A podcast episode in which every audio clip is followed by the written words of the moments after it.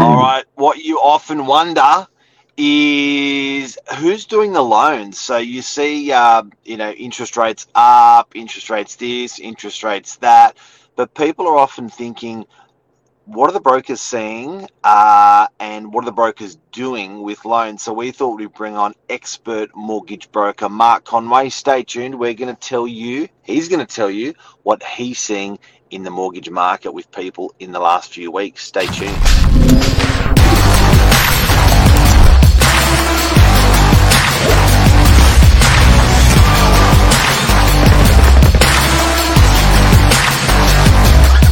I'm the ringleader, so listen up. Mortgage broking, mortgage broking, mortgage broking, mortgage broking. Good morning, Master Novak. Thanks for having me on the show. That's all right. Thanks for coming on. Thanks for coming on, Mark. And and Mark, you uh, you've been doing loans a long time, and you got a lot of experience. Some would say that. That's right. Um, how are you today? Yeah, good. Yeah, good. Happy Friday to you. And um, thank you, thank you. another interesting week in the market. So, It just doesn't. It doesn't stop. It's never like that's how how it is. It just keeps. that's right. turbulent. It's turbulent.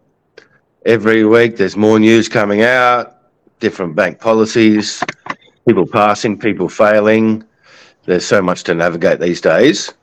Um, so thanks for very much for having me on this morning, and I'll pass a couple of tidbits on to you this morning as well that you can sh- we can all share with the viewers.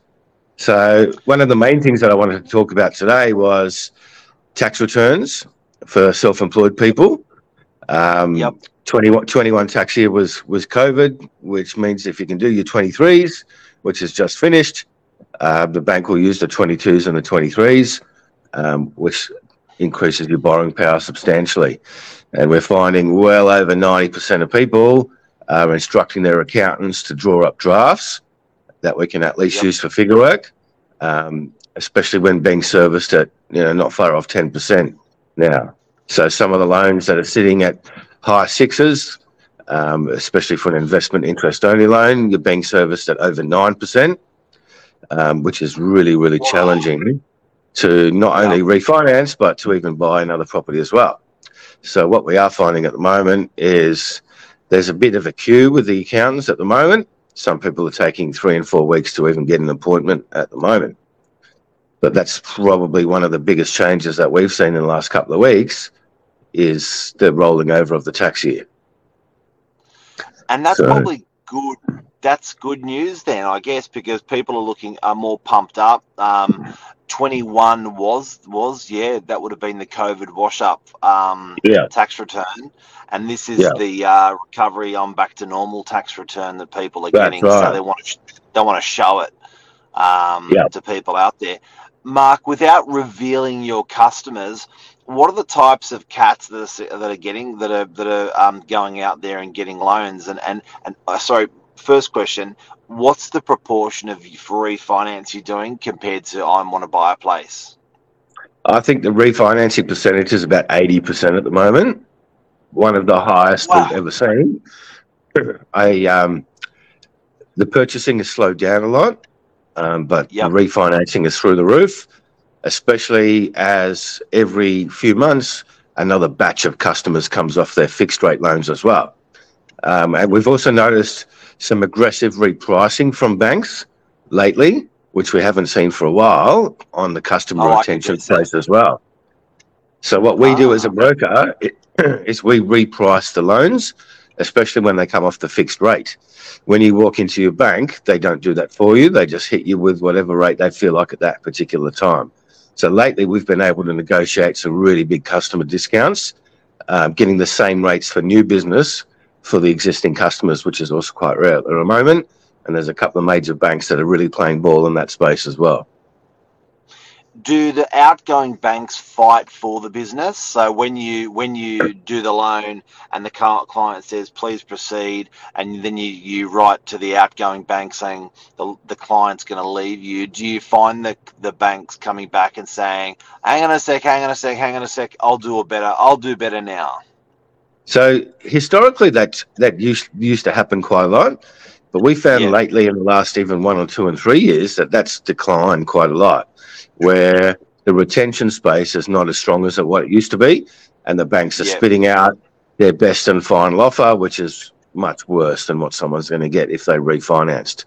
So you need to save a good 15 basis points on your loan to make a refinance worthwhile, depending on the loan size. But we are finding Yep. some of the retention teams are just not not as aggressive as they used to be. Wawa, wee wah, wawa. And um, and we're going over to the type of per- person that's getting. Uh, I'm going to ask you two questions here. The 80% people, uh, what what do they look like? And the 20% people, the loans that you're doing that are buying something, what do they look like? Let's do the smaller of the two. The people that are out there that are buying that you're doing loans for uh, successfully, um, even unsuccessfully, um, that what they, what do they look like? What types of why are they out there buying? Are they buying investments, owner occupiers, bigger, smaller? Tell me about them. Yeah, great question. So, got quite a few people that have saved a couple of hundred grand but have never bought a property, and those people um, are okay of paying five or six percent, and they've just decided to get into the market. Um, and often, some they're either using buyers agents to get what they want, and but they're also buying it as an investment because they're not hundred percent sure if they're going to actually move into that property or not. But what they are doing is trying to draw down on some of their savings just to at least get a foothold into the market. And we're seeing a couple of first home buyers taking advantage of the new stamp duty rules, which go, you know, increased from 650 to 800 for a first home buyer. So it's opened up the market a little bit on the purchase price there. So they're able to buy an older style two better, where traditionally it was more like a one better at 650. Um, Yep. So we're seeing a little bit of movement in that smaller style space there at the moment as well. Okay. The guys that are not getting the loans, what do they look like? What are the what do the naughty ones look like? So the people that are not getting loans have, have either structured their debt incorrectly to start with, where some properties just don't have enough good debt on there, so investment debt, um, Yep.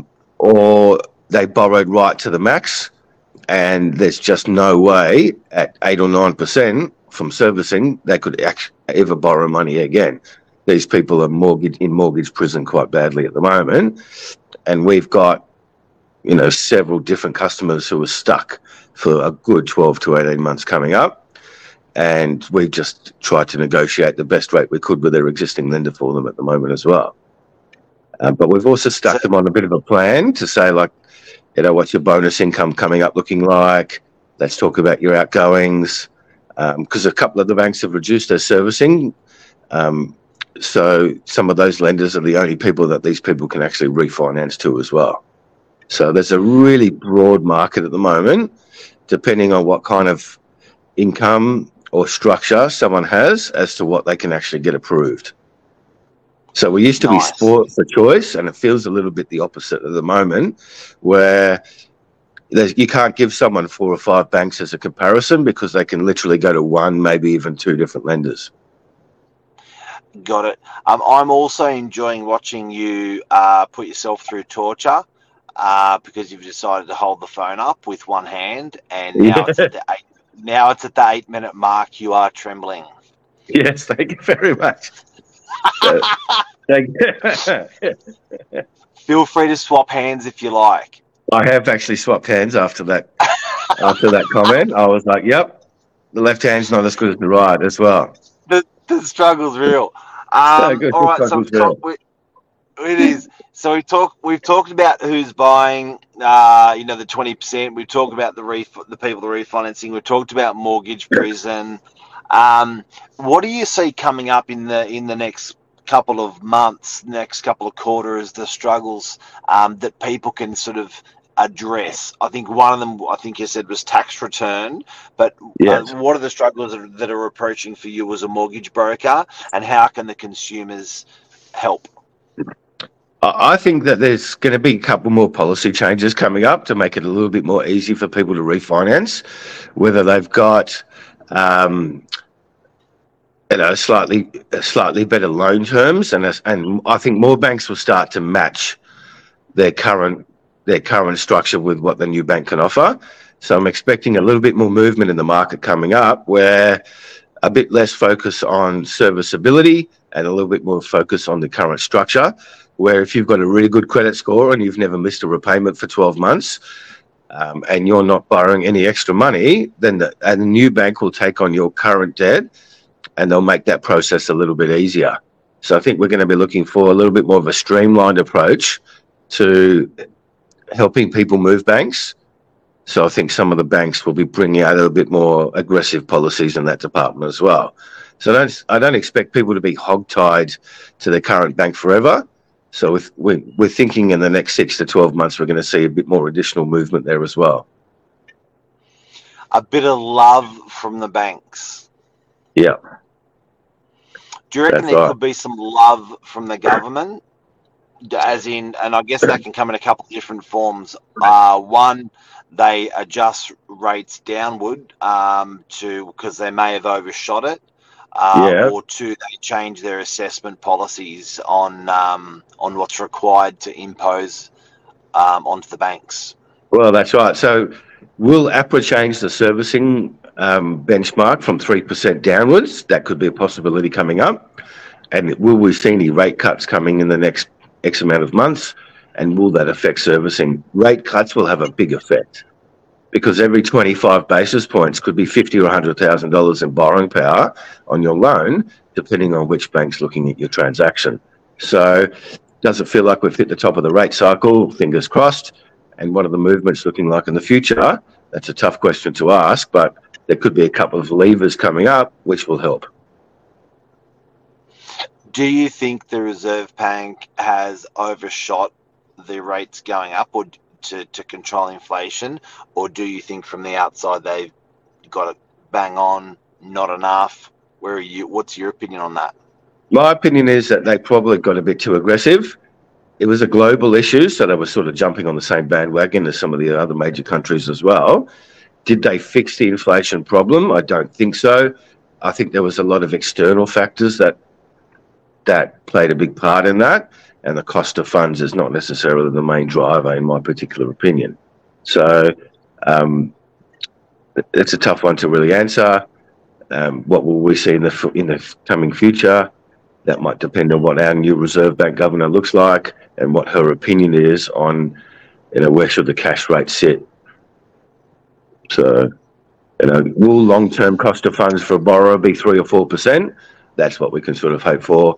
Will we ever see a two percent interest rate again? Highly unlikely. Great question. Nah, Yeah. I agree. I Yeah. agree. So, Mr. Conway, I uh, I've got to thank you for your time this morning. You've been no really, really helpful. You know what, mate? It's it's just what's going on in everyone's minds at the moment, and That's um, right. you've sur- you've surfaced it, you've discussed it. Um, it's what your you know hundreds of customers that you speak with talk with you about intimately, and you can we can bring it up today because it's got to be going on thousands and thousands and thousands of people's mind. So Yeah. um, that's cool. That's cool. Lovely. Thanks for having me on the show. Thank you. Have a great day, everyone. And Lisa Novak's not well today. Good luck, Lise. Good luck, She's, uh, got a cold. Got a cold. All bad right. cold. Bad, bad. Oh, bad cold. Oh, Thank, thanks for helping us last minute, Mr. Conway, as well. not a problem. Not a problem. Say. Uh, take care.